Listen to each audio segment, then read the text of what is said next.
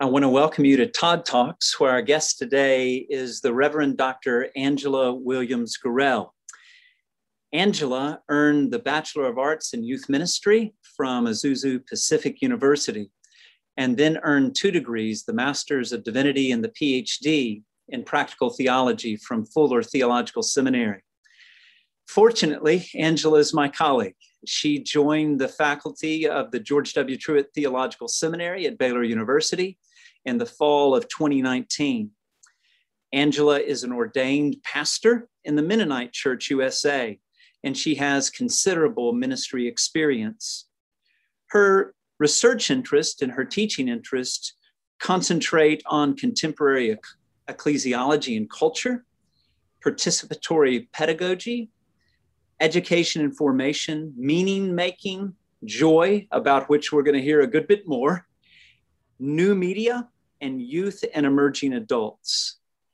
Angela is the author of the award winning 2019 volume, Always On Practicing Faith in a New Media Landscape.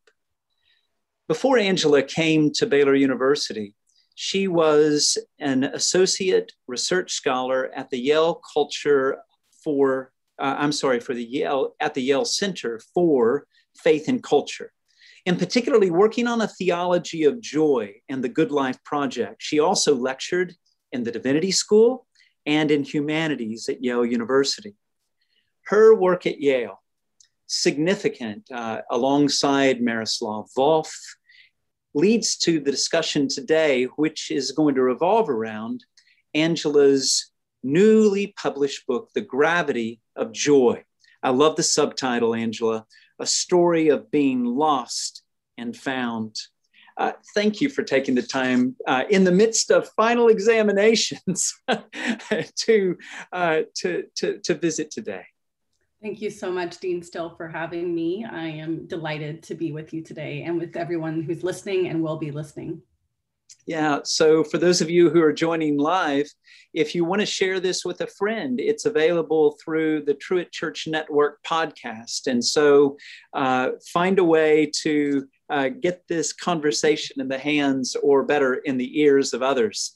So, uh, Angela, uh, not all have had the privilege of reading what is really a remarkable book, uh, like I have had the privilege of reading The Gravity of Joy. So um, maybe you could just share with those who are listening, even if they have read it, what what gave rise to this book? I mean, there's a particular uh, set of empathy, as it were, that almost launched this book. Share with folks um, that story, if you wouldn't mind. Yeah. Um, so I was hired at Yale in March of 2016, as you said, to be a part of the research team for the Theology of Joy and the Good Life Project. And I accepted the job with great enthusiasm, as one would imagine, because number one, I was working with Miroslav Volf. Number two, it was at Yale. And number three, my job was to study joy and visions of the good life. And I thought, is there a better job post PhD? I don't know. if there is, I don't know about it. This is an am- amazing opportunity. And in those first eight months, I read everything I could get my hands on about joy. I was so eager to research it myself, to begin writing about it. And then um, in December of 2016, one week before Christmas, I received uh, word that my cousin's husband, Dustin, had died by suicide. No sentence had ever, ever impacted me the way that that sentence did. I immediately, like my sort of just visceral reaction was no and immediate tears and just over, I mean, honestly, like wailing. And I happened to be in a church parking lot because I had been with the youth group, uh, like as a volunteer youth leader that day, hanging out with them. Um, and we had been singing Christmas carols and like playing games in the church basement. And then I come back to my car and find my to get my cell phone because I had left it there to go, you know, just be present with youth and I find this out. And then um, spent the next week really being uh, very present to the most painful experiences of my life and of my family's life. Um, and then I got back to Yale after that week of just tremendous grief, thinking, wow, it's going to our family, this is going to take a long time for us to heal from and or to even get on the road to healing. I don't know how we're going to recover from this. I don't know how, I mean, our lives are forever different. And then about a week and a half after that, I got a call from my younger sister that my nephew had died suddenly at 22 years old. And I found myself on planes to Albuquerque, New Mexico, sitting around my sister Steph's, that was her son, Mason, um, sitting around Steph's kitchen counter for three nights straight with all my sisters till about four or five in the morning, only leaving a couple of times um, to go get an urn for his remains to go to a funeral. It was it just, and I just, and then I get back to New Haven on a Sunday in Connecticut. That's where Yale is. And just thinking the last three weeks have been so difficult. I'm so exhausted. I don't know how I'm going to do my job. But um, then, you know, going to work the next couple of days and then getting word two days after I'd returned from Mason's funeral that my dad was dying and that he was at he was at a hospital in the emergency room and then he was moved to the ICU but they were pretty sure that he was going to die pretty soon. And I went to my first day I, that was a Tuesday night. I had to teach life worth living with Yale undergraduates for the first time the next morning. And I think that I was so overwhelmed with the grief of the past three and a half weeks that I couldn't even imagine that my dad could possibly be dying this week. so I just went to bed out of pure exhaustion and just being overwhelmed with grief and went and taught this class as if you know everything had not just happened and I recount this what this was like in great detail in chapter 1 of the gravity of joy but the thing is, is that at the day after I taught life worth living for the first time or I introduced the course I found myself on three planes and in a rental car trying to get to my dad in Appalachia, where I grew up and where he still lived at the time. And I spent the last five hours of my dad's life with him. My dad died ultimately, his liver and, and kidneys shut down after about 12 years of opioid use. I presided over my dad's funeral the following Tuesday. And so I came back to Yale having spoken at three funerals of three people I loved in four weeks and each death was very tragic in its own way. Suicide the senseless death of a young person and then my dad's opioid use leading to his death. And it was my job to study joy and to teach a class called life worth living.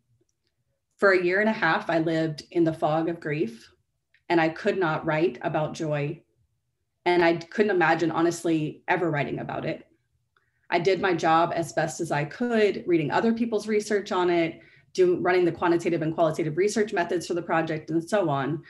But it wasn't until, and this is really where this book comes from, that I became a chaplain at a women's maximum security prison for women on suicide watch. The overwhelming majority of which were in of whom were in prison for uh, substance use or a crime related to substances. And it was there in that prison that my family's suffering, the, the, the stories of the women that I met in prison and their suffering, and my research on joy collided. And this book is the result of that collision. This book is about joy joy as a counteragent to despair, um, joy as a companion in suffering.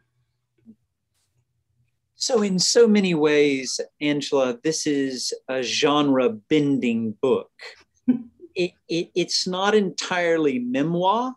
It's not entirely theological reflection. It's not entirely pastoral theology, but it, is a remarkable admixture of both. So if you were going to take a reader by the a, or a potential reader by the hand and just kind of walk them along through the arc of the gravity of joy, um, what would it look like? Yes, um, you're right. It was. It's definitely one of those books where I just wrote what came to me, and I really did feel like the Spirit of God led me in that. And so it became this book that really is a dialogue between my lived experience, my family's lived experience, the research on joy that 239 scholars participated in um, in our project from over 140 institutions and multiple disciplines. So that work undergirds this book. And then as well, like the um, the interviews that I did with people who either are in recovery from substance use or from uh, dealing with suicidal thinking, or people who have lost loved ones like I did to suicide or to opioid use. And so it's this, and then obviously the women's stories in the prison that I met. And so it's this, yeah, this mix and uh, of, of these, you know, it's this dialogue of all these things coming together, um, really, and written through stories, through narrative and so I, I, think I've been calling it like a theological memoir or something like that, you know. But um, yeah, so it has nine chapters and an epilogue, and chapters one through four really are about my journey, about like what happened in those four weeks, like little glimpses of that. Nothing specific about you know uh, Dustin's suicide or anything like that. So no one has to be, be worried about that. Um, it really is about my own journey of grief. It's about, and for me, I really wanted to talk about what grief feels like in a very honest way. I wanted to talk about what it's like to sit with a parent who's dying and the sacredness of that of those moments, of those hours in a way that really respects and honors both what happened to me but also for so many people. I mean, many people that at some point in our lives, we will sit with someone that we love who's dying. You know, it is a part of, of what it is to be human. And so I wanted to really honestly address grief as, as and, and part of that journey for me was a lot of anger and a lot of fear of death. When you lose three people you love in four weeks, you become very nervous about the next phone call you're going to get. Um, and so chapters one through four really, really honors the grief process. Chapter five is where um, you meet and um, through the, through my eyes, uh, the women in prison that I became a chaplain, a volunteer chaplain for. And what you discover is that in my attempts to minister to them, to love them, that they ministered to and loved me. And it was these women that began to teach me about joy in the midst of suffering. It was these women who helped me to pray again for the first time in a year and a half. I really experienced following my dad's death what I describe as the sheer silence of God that I imagine Elijah felt. Um, silence that becomes a way of God speaking to me eventually, but it didn't feel that way.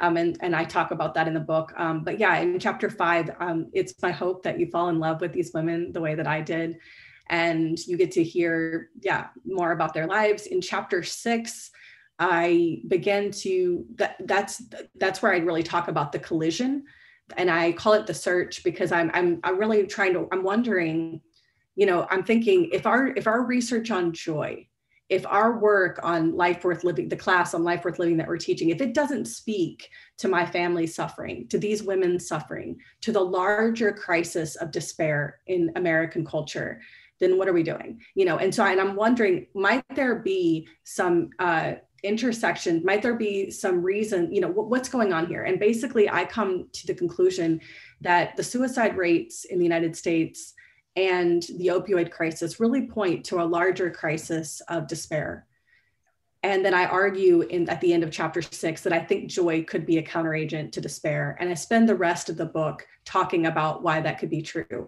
So in chapter seven, I, I talk very a lot about a theology of suffering from my perspective. And then in chapter eight and nine, they are they, those those chapters are my ode to joy. Love it. Yeah, you all have to take up and read if you haven't already. So um, a few more questions, Angela, uh, uh, about the book. It, it's uh, it's gripping and riveting. In fact, some of the endorsers, uh, I recall Tod Bolsinger saying uh, he couldn't put it down. I count myself in that category. So, um, who, who's the intended audience? I mean, when when you're writing this book, I mean, for whom are you writing? I think that there are when i when i when i think about this book there are three sort of people that i have in mind. One is certainly uh, the kind of person who has endured similar suffering. Uh, if you know someone who has been you know who has used substances and you felt powerless to help them i think this book will resonate with you.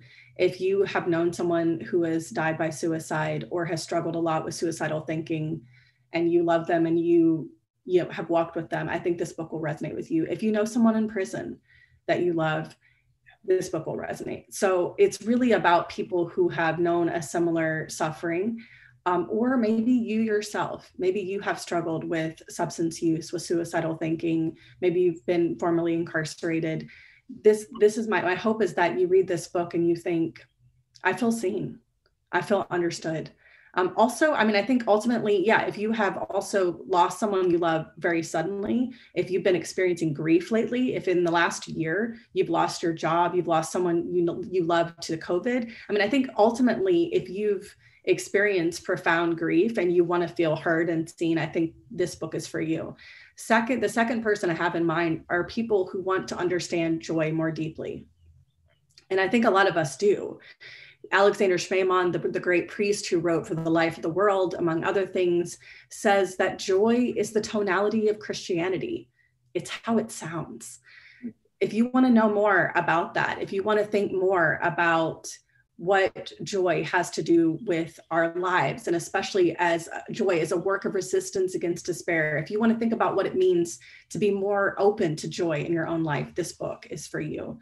And then finally, if you're interested in this sort of larger, if you're interested in this crisis of despair and understanding what is happening in, in the United States and how might I, how might I be a part of the groundswell of people addressing one or all three of these issues, mass incarceration, suicide rates, the opioid crisis, this book is also for you.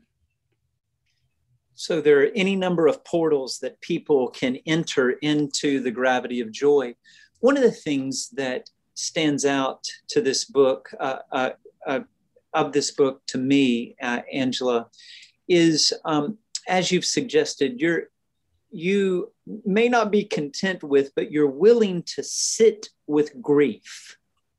And um, uh, we don't do lament especially well, but um, the first four chapters really are um, uh, lament. So for those who are inclined to kind of try to move to the joy too quickly, uh, what, what might you say to them? Uh, or if they think, will joy ever come in the morning? Uh, is there a horizon uh, uh, in, in view where joy might come again? I, I mean, what, what might you say to them? I would say that I did want people to have the experience that I had, which was that I really got to a point of deeply longing for joy. And so, you know, by the time you get to the end of chapter four, you're certainly like, okay, I thought this book was about joy. Where is it? And that's how I felt too. I thought I was supposed to be studying joy. Where is it? So I wanted, you know, but also I think it's important for people to realize that lament is a gateway to joy we see it all the time, especially in the Psalms. Yeah. That they begin very much in a sort of very dark place of God, where are you? I'm crying out to you. I'm asking you for help. I'm not seeing you at work. What are you doing? Where are you? and and then all of a sudden we see in the Psalms that oftentimes the psalmists they it, there's this shift this change of oh i remember or oh i'm seeing this. Yeah. i'm suddenly my heart is being softened in this way. And there and so i want there to be that sense. It really is written much like the gravity of joy is written a lot like a psalm. Yeah. and so just like hopefully you wouldn't give up on psalm 77 you know halfway through i hope that you won't give up on the gravity of joy because also i mean i think theologically speaking too that it's important to realize that the biblical understanding or a biblical understanding of joy for me at the heart of it is luke 15 when i when somebody says what text really teaches you about joy? I would say the reason why joy is a sturdier emotion than happiness the reason why it's a more profound emotion than happiness why it's the best and the ultimate thomas aquinas says positive emotion is because joy often follows loss or grief. Joy, it doesn't always, it doesn't have to, it doesn't always accompany sorrow. Uh, I mean, I'm sorry, it doesn't need sorrow to be felt, but oftentimes the most, the deepest joy that we have follows uh, loss or suffering or pain. It's what I would call in what I call in the book restorative or redemptive joy. Yeah. So the the the coin can be found, the the the sheep can be found, the, the, the son can be found. Angela, one of the things that folks who read this book will see is that um, it is shot through, or there are, to change the metaphor, there are um, biblical passages, uh, b- biblical reflection just woven through. You've mentioned Elijah. You've mentioned um, uh, Luke 15. You've mentioned uh, the Psalter. Um, what are some other texts that you just might flag to say, these really did help me as I began to think um, theologically, biblically uh, regarding joy? Mm-hmm. I thought, I mean, so I, I weave in uh, Mary and Martha weeping because their brother Lazarus has died and Jesus didn't come, which also resonates, I think, with a lot of us when we are experiencing grief. We feel like, you know, Jesus, I asked you to come. Where are you? Where have you been? And so, but in John 11, where we see that there is a lot of weeping and a lot of honesty from both of these women, they both ask him the same thing. One decides to go to him and to meet him and greet him. The other one says, I'm not even coming to greet you because we're, I don't know where you've been, uh, which I just find amazing and fascinating. And I love it.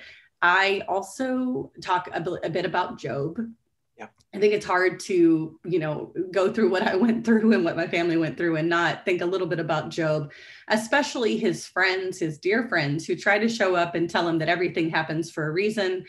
Um, and and for me, very much minimize his pain and his experience in a way that's unhelpful. But I think a lot of us do that for each other. We try to fix one another too quickly. We try to rush to, hey, the story's not finished yet without allowing people to really have room that they need for for true anger for fear for grief for tears so um, and then um, i talk about i mentioned ezra 3 which is a place for me that was really powerful in understanding this sort of interesting way that joy can reside in close proximity to sorrow within our own souls. And so there, there's people standing around watching the temple be rebuilt and some people are rejoicing because they're very excited about this and some people are weeping because they remember the way that things used to be. And ezra says it's difficult to distinguish the sounds of weeping from the sounds of rejoicing i think this is very very true in this moment in the, in the midst of this pandemic in the United States, it's hard. It's hard to distinguish the sounds of, of weeping from, from the sounds of rejoicing. And then finally, I'll say that it, the last another uh, text that comes to my mind is Elisha, where I I have an experience with the women in prison where I do feel like Elisha's servant, where they realize there are more like that who is with them is greater than what feels like who is against them. And it was just this beautiful moment where i realized that they were my cloud of witnesses. And so yes throughout the book you will find all there won't be you know there won't be little little parentheses that say this is where you find it. But I, my my hope my hope was that i would introduce biblical characters to readers just like i introduced other people throughout the book and interweave them all together our stories because I think that that that's how I feel like that the biblical writers intended. I felt like that they wanted us to relate to the people that they told stories about and to to find God in our stories the way that they found God in theirs. Yeah.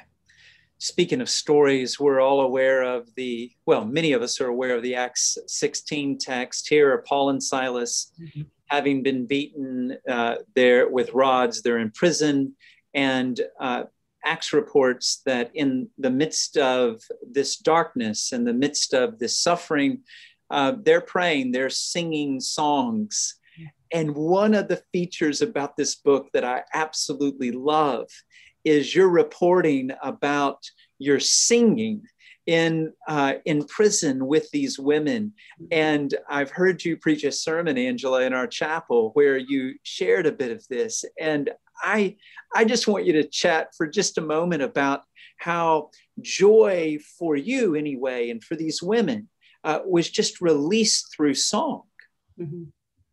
Yes. And we look throughout history, and I think we find in different groups where this was also very a very prominent way of getting through you know like we i think of people who were enslaved you know africans who were enslaved and how my friend willie james jennings says that joy is a work of resistance against despair.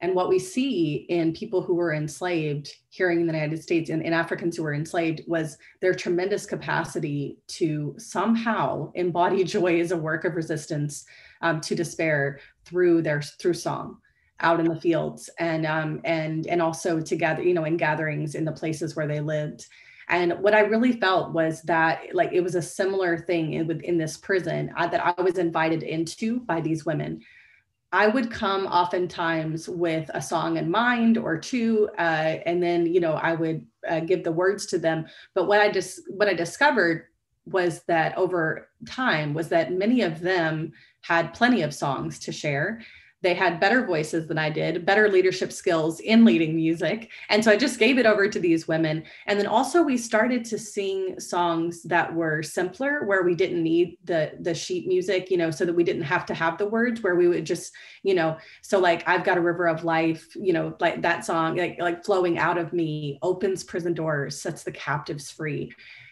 it has a different it, it sings differently in a prison when you were yeah, when you're actually in a prison with women. And um, but yeah what what happened was as we began to release our ourselves from the papers and to get tied you know being tied to words and we began to memorize the words they shared songs that they wanted to sing together taught each other the choruses and everything the more we began to let go and really they taught me they thought they really taught me about letting go.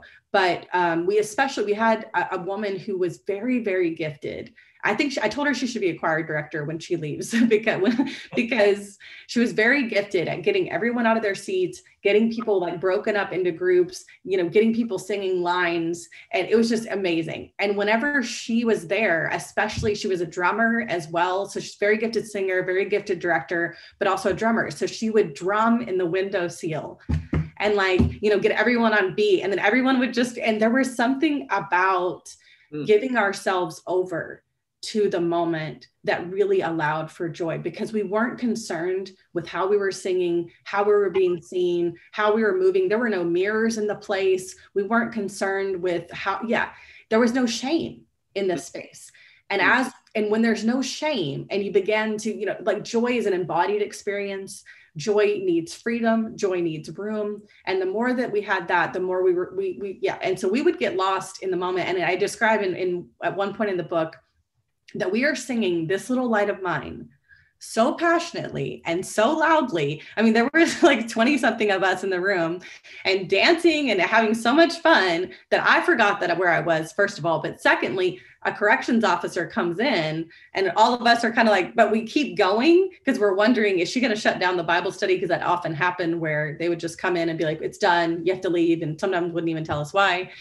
Um, but she came in and just started clapping and singing with us because she knew this song. Yeah and we all and then we finished and we were all just laughing boisterously she's laughing and she was like you all are really worshiping in here tonight and we were like yes we are you yeah. know so so as you say in your book here's god now offering us uh, witness through joy and witness uh, through joy love lovely turn of phrase well angela i'm uh, we've not been able to visit as much as I wish we had because of COVID. So I could let this go on a, a really long time, but you have other things to do. So let me pivot a bit. And um, others will have read uh, or at least have referred to or uh, are aware of your first uh, book, uh, your award winning Always On. And I wonder, um, I think people will appreciate this reflection. Um, in light of this was written before the pandemic, published before the pandemic. So, in light of um, COVID 19 and, and, and all the challenges that this has created, and all of the additional time on, uh, what, what would you say to us um, uh, that, that might allow us to use this this new digital landscape in, in, in responsible ways or perhaps in ways that don't uh, destroy our souls or still our joy? Uh, I wonder if uh, I can ask you that unfair question. In other words, if if you were writing always on now instead of then, what occurs to you that might be particularly poignant in this moment? Hmm. Um, I think that, you know, really when I think about some of the things that I was hoping for for the book, I actually, um, I hope that this doesn't sound strange, but I I really do think that still several of the things that I really wanted to put a fine point on matter a lot today. And that's really only by the grace of God. But I also I did, you know, so one thing I just want to say is that one of the lines in Always On is that God is online.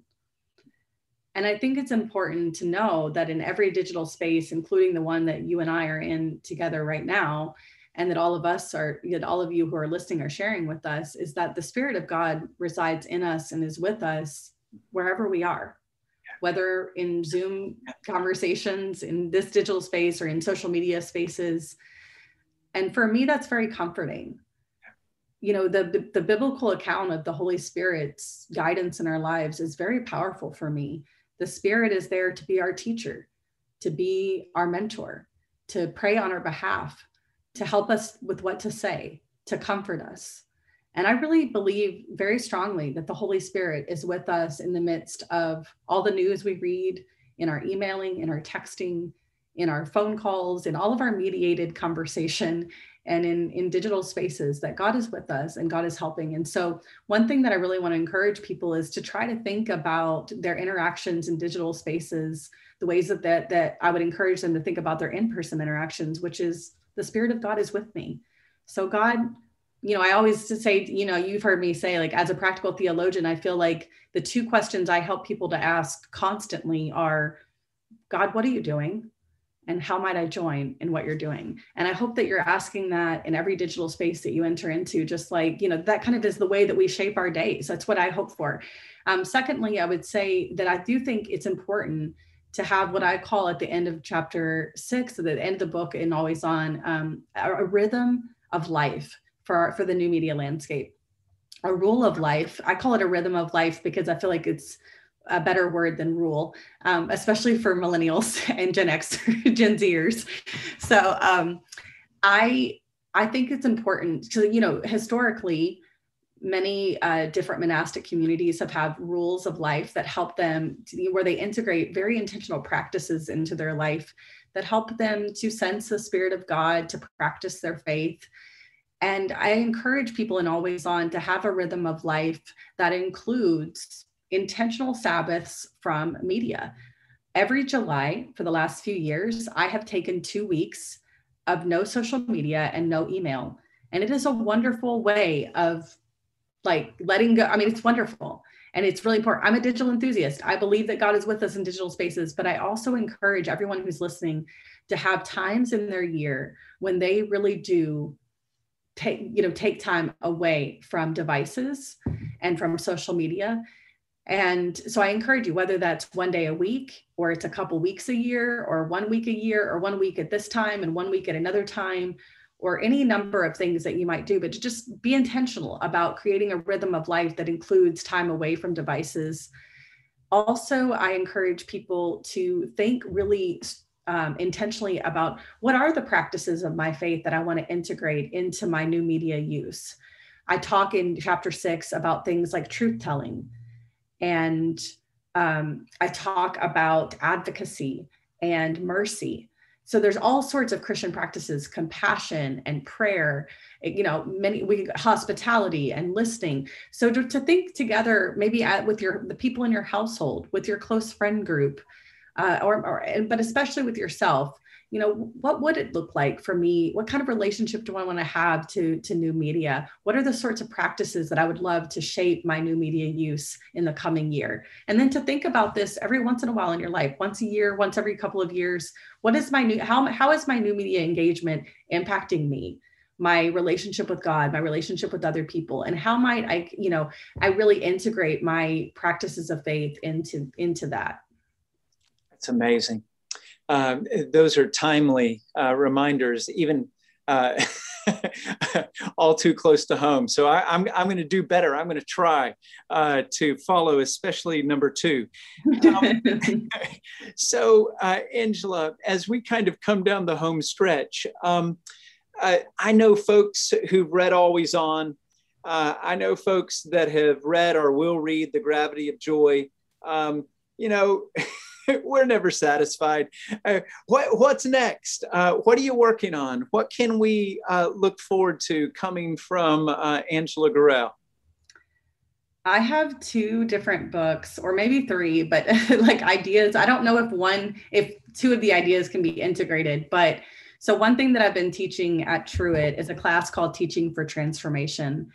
And throughout the class, I provide uh, students at Truett with principles of and characteristics, beliefs, practices of educators of all sorts and kinds. How do you teach for transformation? Transformation. What is it? How do you teach in a way that people like? How do people learn? And what you know? And why do people remember certain things and forget other things? And so I would love to write a book that really would uh, bring together all the sorts of things that I'm teaching in that class.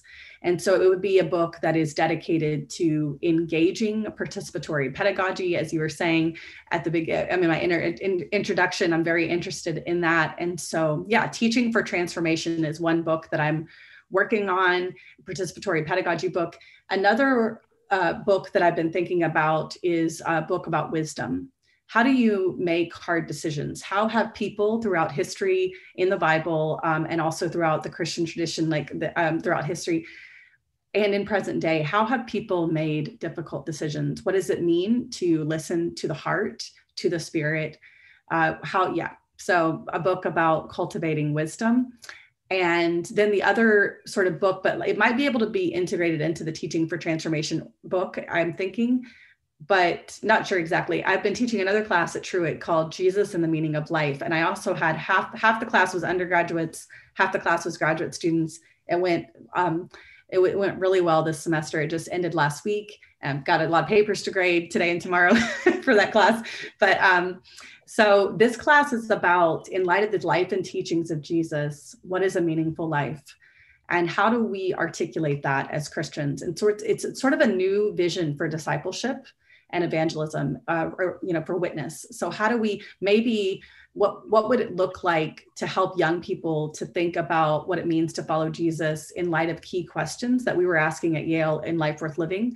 Um, things like what is you know so that yeah. So what is a meaningful life? Those are three different projects that i've got a little bit going in each one and we'll see which what what comes together first but Well, as you read, uh, you all, uh, Miroslav Volf's uh, preface, his foreword to um, uh, Dr. Gorrell's volume, one of the things that you will discover is what uh, Truett students and Truett colleagues have discovered that Dr. Gorrell is a gifted teacher and that teaching and research would coalesce and reinforce and uh, inform one another is, I gather, the best way to go.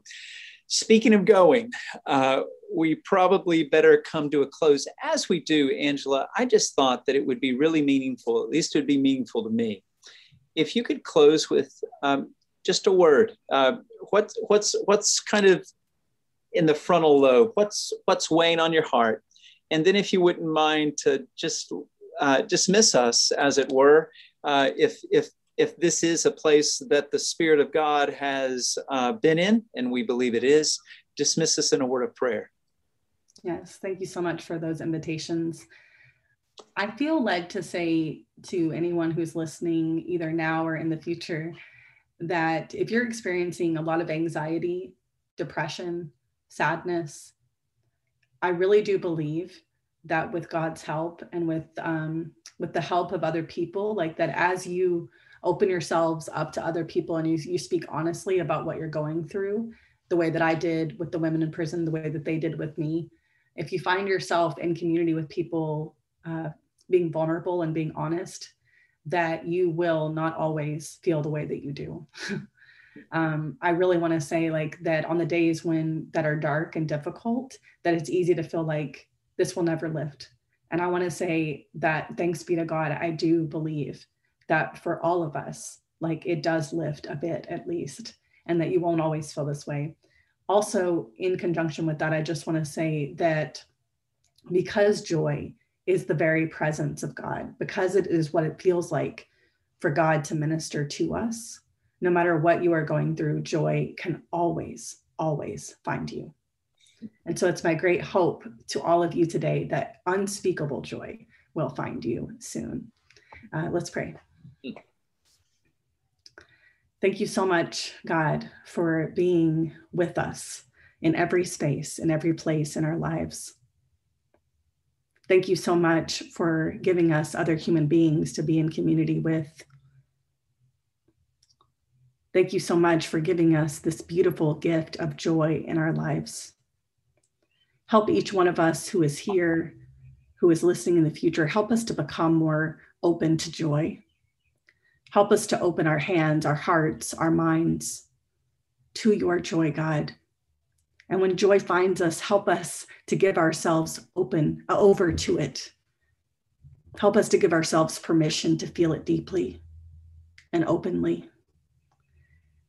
Help us to be honest about our laments, our anger, our fear, so that we can work through those emotions in constructive ways and find the healing that we need from any suffering that we are currently enduring or will endure. God, we long to hear your voice. We long to know what you're up to, what you're doing, and we long to join in your work in the world. In Jesus' name, amen. Amen. Angela, delightful. Uh, so grateful. Happy grading and uh, see you at commencement on Friday. yes, sir. Thank you. Thanks so much. Bye-bye. Bye, everyone.